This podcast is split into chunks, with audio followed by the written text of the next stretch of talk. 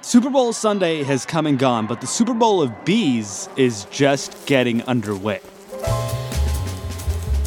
This time of year, millions of honeybee hives descend on California's Central Valley to pollinate billions of dollars worth of almonds. For a few short weeks every year, California's Central Valley erupts in pink and white blossoms from the almond trees, and they're truly beautiful. And thus, the bees are very, very valuable. Some like to say that without the almond pollination and the money that is going with it, the beekeepers in the US would go broke. So valuable that people tend to steal them. And the buzz around town, the beekeepers know exactly who allegedly stole from them.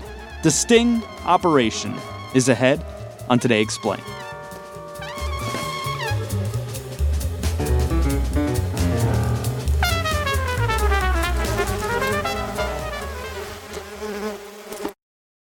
You know how to book flights and hotels. All you're missing is a tool to help you plan that unbelievable travel experience. That's why you need Viator. Book guided tours, excursions, and more in one place. There are over 300,000 travel experiences to choose from, so you can find something for everyone. And Viator offers free cancellation and 24/7 customer support for worry-free travel. Download the Viator app now and use code Viator10 for 10% off your first booking in the app. Find travel experiences for you. Do more with Viator. Support for this show comes from Slack. You're a growing business, and you can't afford to slow down. If anything, you could probably use a few more hours in the day. That's why the most successful growing businesses are working together in Slack. Slack is where work happens, with all your people, data, and information in one AI-powered place. Start a call instantly in huddles and ditch cumbersome calendar invites. Or build an automation with Workflow Builder to take routine tasks off your plate. No coding required. Grow your business in Slack. Visit slack.com to get started.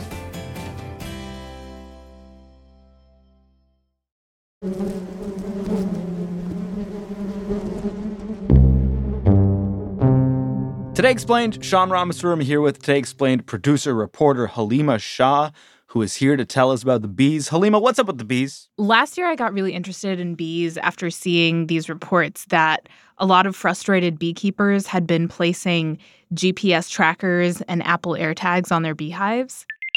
Huh. Because in the dark of night, people were stealing honeybees. A beehive heist in Yolo County ended with an arrest outside of Woodland. Sheriff's detectives turned up more than 70 stolen bee boxes from 6 different beekeepers. And there were reports of beekeepers maybe leaving hundreds of hives in a field one day and then coming back a few days later or even the next morning and finding that they were 20, 30, 90 beehives short. And the first thing I thought to myself was, why would you steal bees? How do you steal bees? Because wouldn't they sting you? I mean, I've never been stung by a bee personally, and that in my advanced age has me only more, hesitant to even go anywhere near a beehive. Yeah, I have been stung by a bee once in second grade. So it's really hard for me to imagine why somebody would do this and why someone would risk the trouble of getting stung.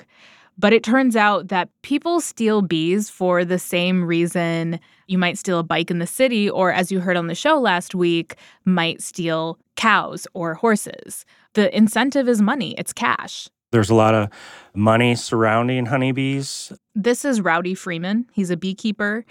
He's also a bee detective of sorts because he's the deputy sheriff in a county in the Central Valley of California.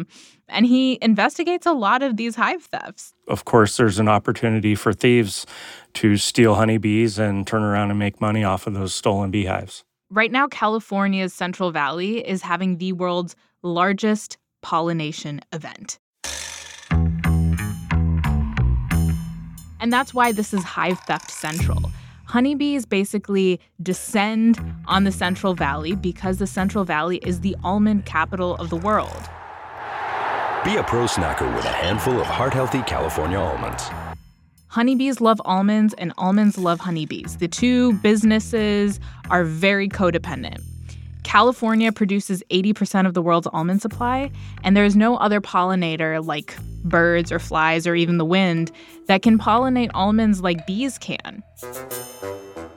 But There's not close to enough bees in California to pollinate all of the almond trees there. So beekeepers basically ship hives into the valley. They show up on semi-trucks, and they rent these bees out to almond growers for pollination. What do they go for? What's the bee rate these days? It's in the neighborhood of $300 a hive. Okay, so real money. And in the weeks leading up to almond pollination, there's a lot of thefts. Here's an example of what happened to a beekeeper whose hives were stolen last month. He had 84 hives in an apiary, which is, like a holding location or a yard where honeybees are kept. He was getting ready to move those bees into an orchard under a pollination contract the following day, and someone came in the night before and took 84 of them. So 84 hives, we're talking like 84 hives at $300 a pop. We're talking like over 20K, yeah? Yeah, we're talking like 25 Gs. I'm just a little confused here. How easy is it to steal $20,000 worth of bees? It sounds really hard. So I went to the Central Valley in early February, just as pollination season was kicking off, to find out. What did you find? Are you now an amateur beekeeper? No, far from it. But I can definitely say that I've been to an apiary now. Oh, there's a bee. There's a bee. And what kinds of bees are these? Are these the kinds that want to sting Haleema? Yes, they're honeybees. I have a phobia of bees. And it's not something I'm proud of, because no matter how many times people tell me bees will only sting to protect themselves, bees aren't interested in stinging you, I can't get over the pinchers and their fuzzy coat and their kind of cult mentality, they're obsessed with their queen. And I think anything that's so focused on authority is you can't be trusted. It's like QAnon, but bees instead of Donald Trump. Yeah, I mean, there is a cult documentary waiting to be made about bees. It is just dawning on me that I'm literally standing right by the hives. I'm standing 40, 50 feet away. Oh, I think I hear Max, and I hear a bee. Shit, okay. Be a professional. Hi, Max. Yes. So good to finally meet you in person. How are you? I'm doing good. I was sweating. Those are the bees. Everywhere you can see trees, you usually can see bees. Is this guy French? He is. His name is Maximilien Ebrard, Max. He's 31 and first started keeping bees as a kid in France. And he works with a beekeeping company called UBees. So let's go this way so we can, look at some suits that you can try on to make sure, you're protected. Yeah. And then if you want, we can pick some hives. I can introduce you a bit into the bee world. Okay, perfect. Sounds good? So I'm being all chipper here, but my head was honestly all over the place. I was remembering how when I was in elementary school, there was a close-up picture of a bee on my textbook. So I put a book cover on it. And my mom tried to get me to get over my fear. And she took my hand and put it on the picture of the bee. And I cried. Wow. So I was all over the place for this interview, which is why I asked this really stupid question. So when you put a bee suit on, do you wear the clothes you have on underneath? Yeah. The suit? Yeah, you don't get naked under the bee suit. Okay. What are you doing, Haleema? Anyways, let's move on. So we walk over to the yard where the hives are kept. And each hive is basically a stack of 4 boxes on top of industrial pallets. Here we are. So let's see. So we want to pick one that's alive. And a standard bee box, when you think about it, has 10 frames in it. And those frames are lined up inside the box the way folders are in a filing cabinet. Okay, let's see. I'm going to try to crack the box. Let's see.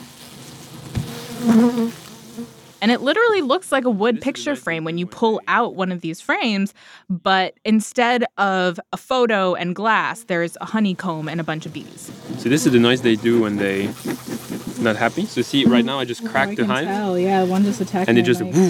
And what are you doing right now with the smoker? I'm smoking the hive. Mm-hmm. He smokes them?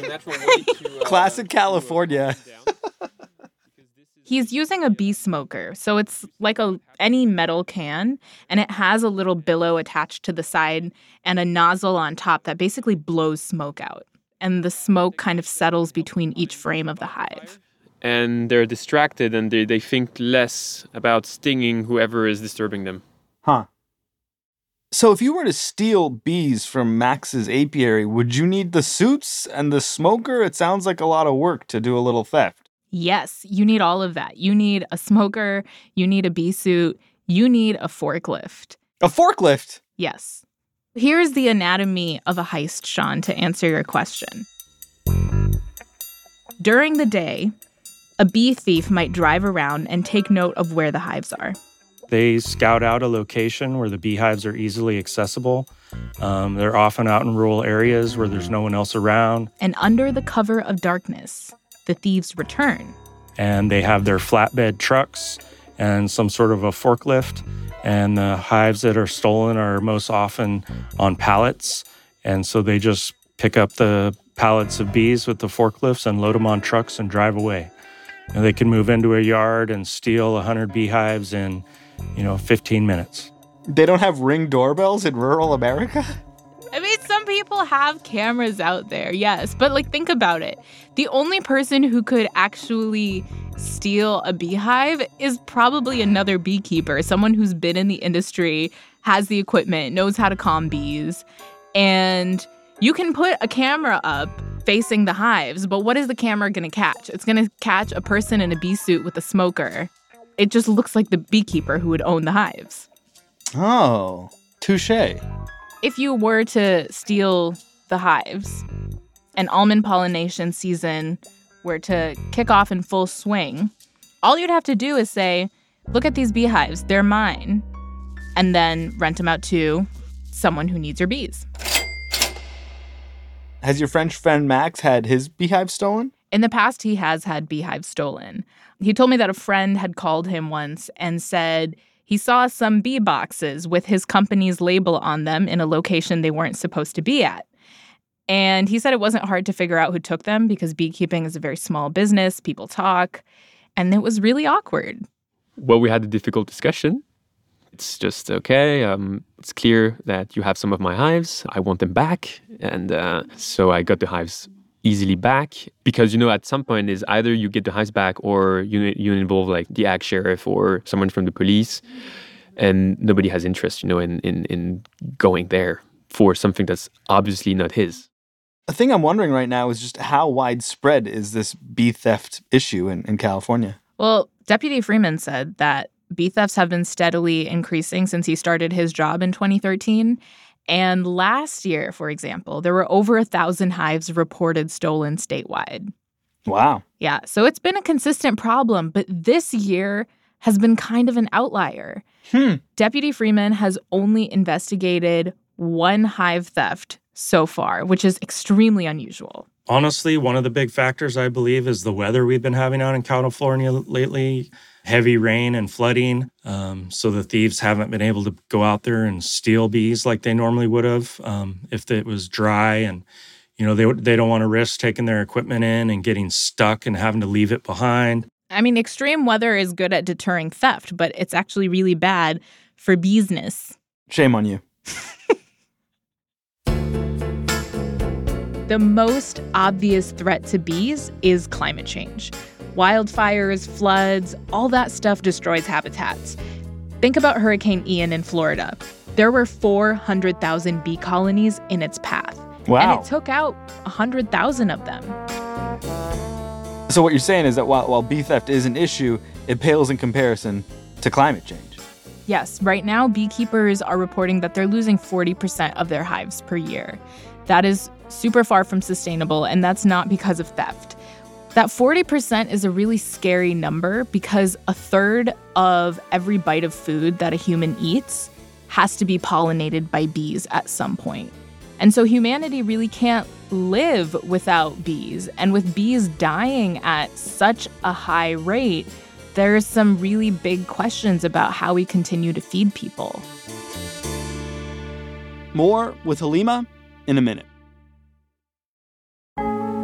Support for the show today comes from Quince. It's a time of year where the weather is changing. Maybe your wardrobe is too. It's time to put away the winter clothes and pull out the summer clothes. But maybe you pull out your summer clothes and you're like, wait, I hate all these clothes. Well, Quince wants to offer you a chance to hit F5. You know what I'm saying? A little refresh. Is that still what F5 does? Back in my day, that's what F5 does. Claire White, my colleague here at Vox, has tried Quince. I would say the clothes feel super timeless. A lot of their silhouettes are classic and stay in style for a really long time. I would categorize Quince as a very timeless, approachable brand. You can hit F5 and upgrade your wardrobe this spring by going to quince.com/explain for free shipping on your order and 365-day returns. That's quince.com/explained to get free shipping and 365-day returns. quince.com/explained. Support for the show already comes from Delete Me. Your personal information is online, so is mine. I don't think I'm breaking any news by saying that, but you might be surprised to know just how much of your information is available not only for people to see, but to sell as well. And that's where Delete Me comes in. Delete Me wants to help you keep things such as your name, number, home address, and other private information out of the hands of data brokers. I've never personally kept my information out of the hands of data brokers, but perhaps Vox's business team's Claire White has. Removing the data that Delete Me found was super easy because I didn't have to do anything. They already removed my information across sites that they deemed as unsafe. I truly did not have to lift a finger. You can take control of your data and keep your private life private by signing up for Delete Me now at a special discount for our listeners. You can get 20% off your Delete Me plan today when you go to joindeleteme.com/today and use the promo code today at checkout. Again, you can get 20% off by going to joindeleteme.com/today and enter the code today at checkout. That's joindeleteme.com/today. The code is today.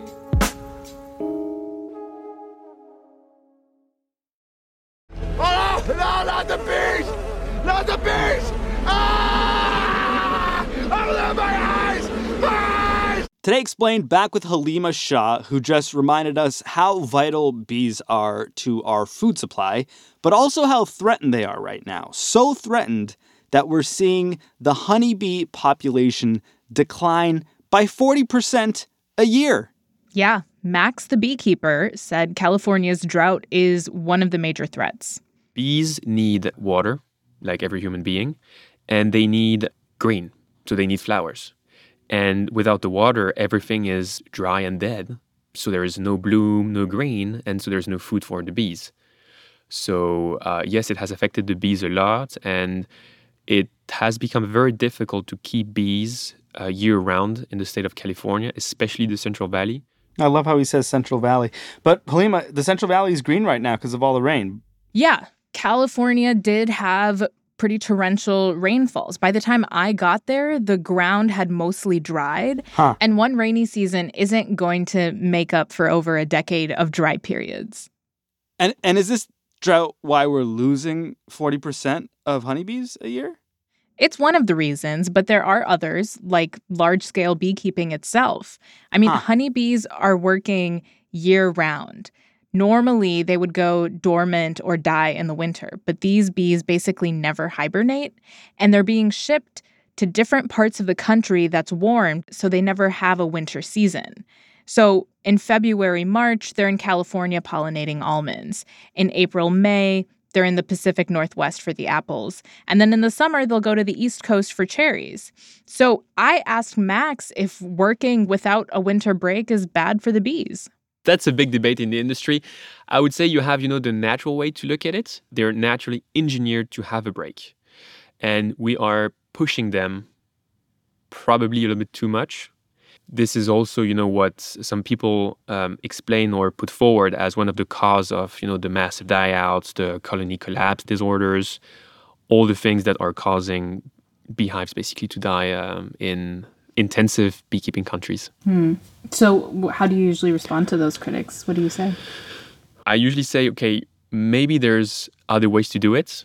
But at the same time, we're not polluting, and we're working on an insect that is non-destructive, providing a sustainable service to nature. and helping to produce food and achieve good yields so farmers can make a living in this country in a sustainable way. But there's other sticky, interconnected issues associated with these big beekeeping operations. When you have lots of bees in one place, that means the easy spread of disease. So the varroa mite, for example, is this pest that spreads incredibly quickly and it kills bees.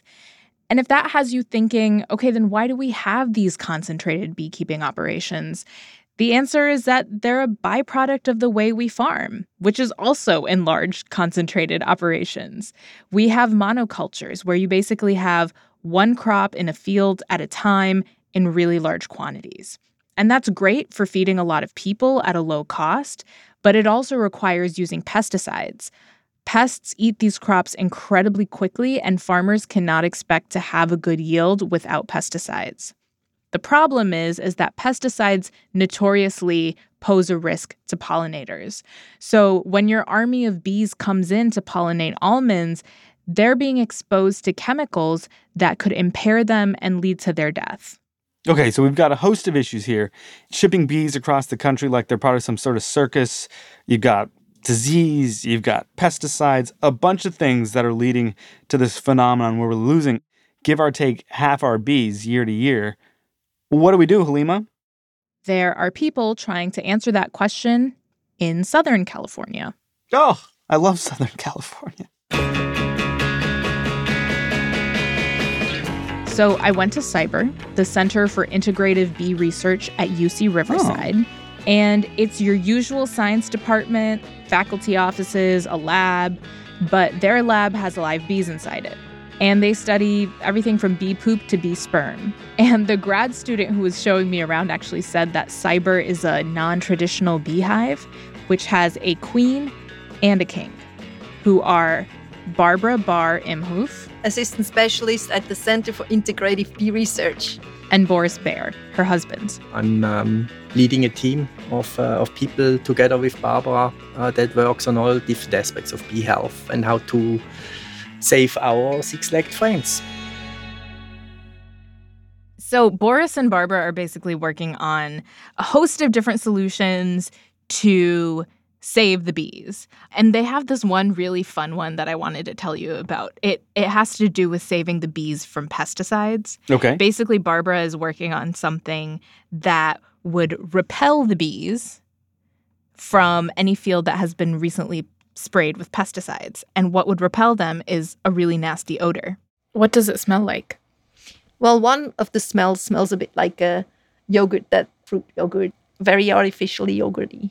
The solution that they're really focusing on right now is actually on a special kind of bee that sort of has it all. It is able to withstand a lot of the issues that come with modern farming. You might have heard of a bee that was artificially created in Brazil in 1957, crossing two different bee types. That was the African bee and the European bee. And it created a bee that was then termed Africanized bee, and people became really afraid of that bee because it's very defensive.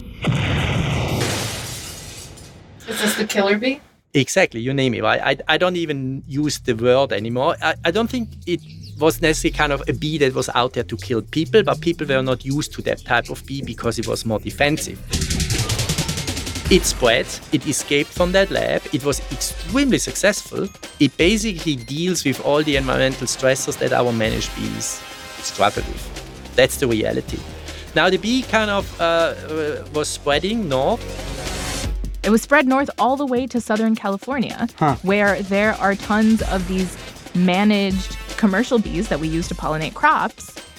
And what happens when one kind of bee meets another bee and they love each other very much? They hybridize.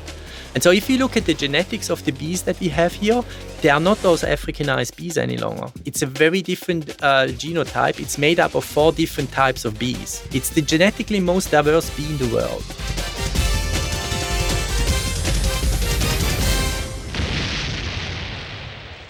And these hybrid bees are nicknamed survivor bees. They don't really need human management to make it in this world. They're also from really warm climates, so they've actually never had a winter vacation. These bees actually can work year-round. and they're much less defensive than the original Africanized bee from Brazil, but they still have the resiliency of that bee, and they're especially resilient to drought.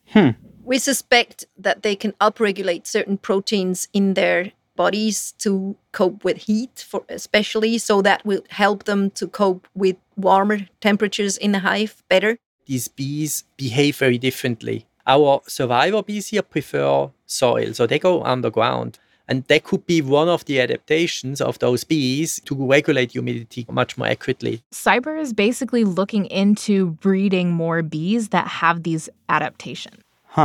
We start to kind of artificially inseminate them and propagate them. And then also some of the queens we have already started to give back to beekeepers so they can test them in their own hives. Haleema, no offense to Boris and Barbara, but I got to imagine there's lots of people like them out there trying to dream up solutions to deal with our bee crisis.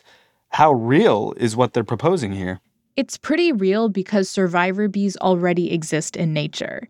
The question is, will they be effective enough once they're propagated and released out into the world? And could there be unintended consequences? But you're right that this is not the only solution that's out there. Some people think technology is the answer and are looking to drones to pollinate crops instead of relying on bees. Did Boris and Barbara seem reassured that there were solutions out of this crisis? They did. Boris felt like the chaos of the pandemic actually made food supply and bees a much more top-of-mind issue. I felt that was quite traumatic for some people, that they realized, okay, food can't be taken for granted. Barbara and me, we are both from Europe. Our parents lived through the Second World War.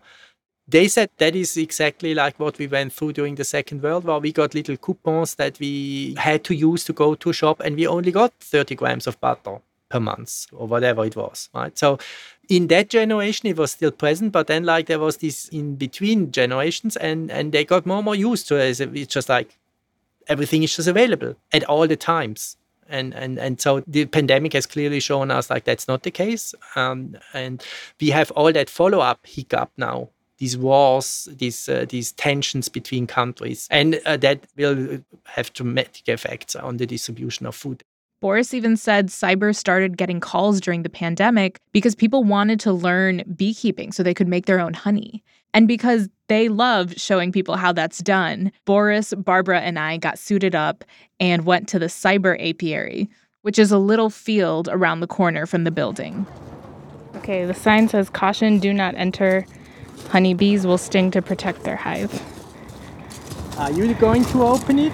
No, I'm not going to open it. I'm not ready for that yet. Okay. But Boris still kept trying to get me closer to the bees. Do you want to hold the frame?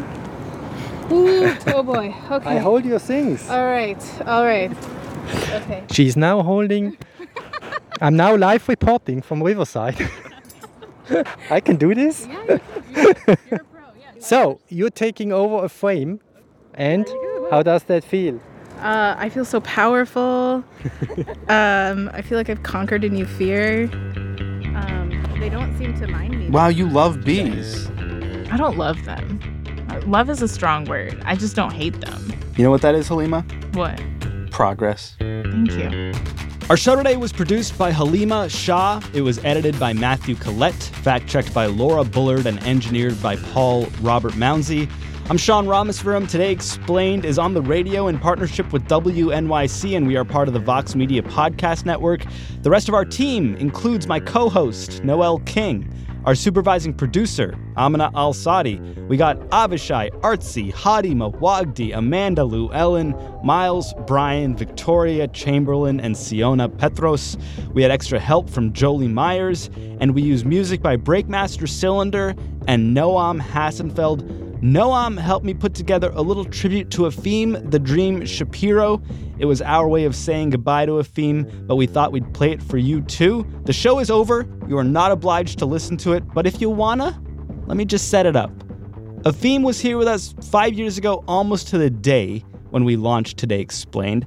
At the time, he was our one and only engineer, and that's a sort of confusing radio term for a job that's essential to any audio program you've ever heard. What it means is that he makes sure everything sounds as good as it possibly can, always. Or, as Efim would say, he butters the biscuit. He buttered the lion's share of the 1,200 or so biscuits we've published here at Today Explained, and this week he's leaving us, but he's leaving a lot of butter behind. So thank you, Efim, and Godspeed. And as you hear now, he did a lot more than just butter the biscuit. Okay, let's see what's on the radio. Don't want to work. I just want to bang on the drum all day. Give it to me, Todd.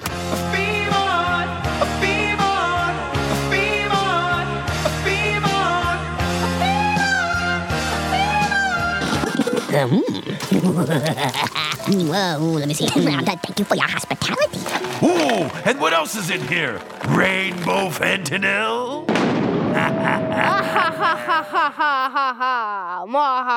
Go-Go anus organ shooter. Here we go again.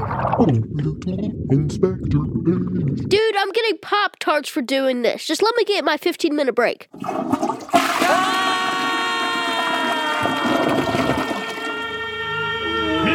Wet Ones Moist Towelettes. They're convenient because they pop Johnson & Johnson dental floss every day. Isn't Efim the guy that you love? For this is an S.O.B. So tell him to S.H.O.V.E. the J.O.B. Then we've got a V.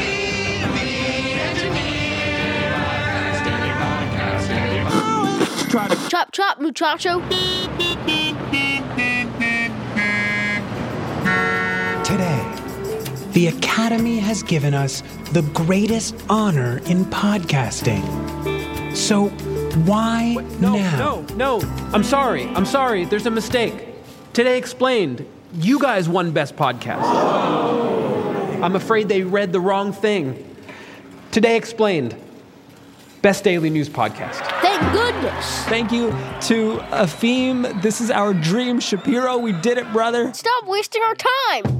All right, Harvey, thanks again for... Wait. Cut the music, come on. What's up? Isn't this Today Explained? What's going on here? Today is gonna be... Explained. Yeah. Almost, yeah. Okay. Go. Infrastructure week. You've got about 8 minutes left, so make haste, scallywag. Duh. It's the future of. Duh. It's the future of. Outside we do nothing. Inside we do nothing. So quarantine is just a boring vast thing of nothing. Vast thing of nothing. Best thing of nothing. Don't stop the feeling. Hold on to that feeling. All the single patties. Get your cheese out. Do the one that sounds fun, ding dong. Wow. Rude. Oh, hey, Zach Thamar. We have taken your crew. What are you talking about? My crew is right here. Those are holograms. I can see them. I can look. I can touch them. Ah! My hand went right through Noam's face. Are you still here, Breakmaster? Breakmaster has been a double agent this entire time. But how? And now, Efim, the dream. We are coming for you. Don't take me. Take Kara Swisher. Is it worth it? Let me work it. Duh. It's too early for this. So stop stifling your yawns. Oh, God. Open wide and yawn with pride. We will not go quietly into the night. We will not vanish without a fight. Today, we celebrate our Yawn Dependence Day. You are so beautiful. Dirty projectors. Finally, you've got a minute left to wrap up the show.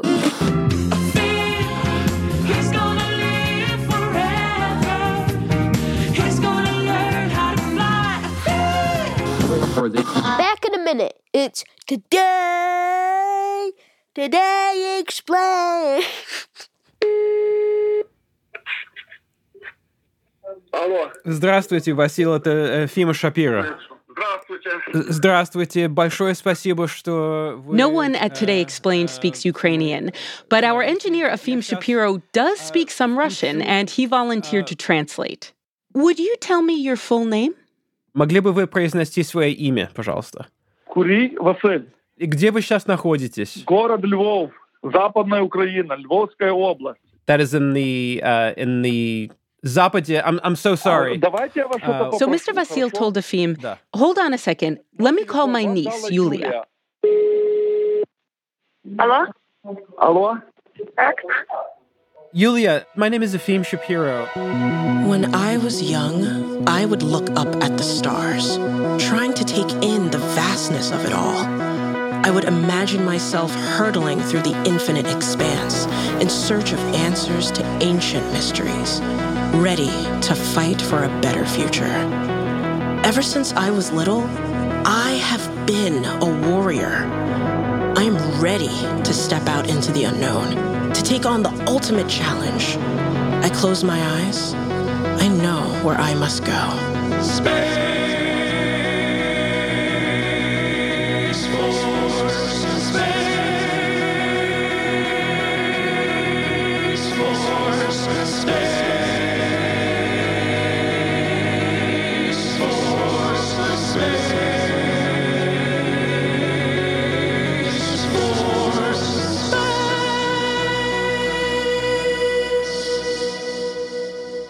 Goodbye forever.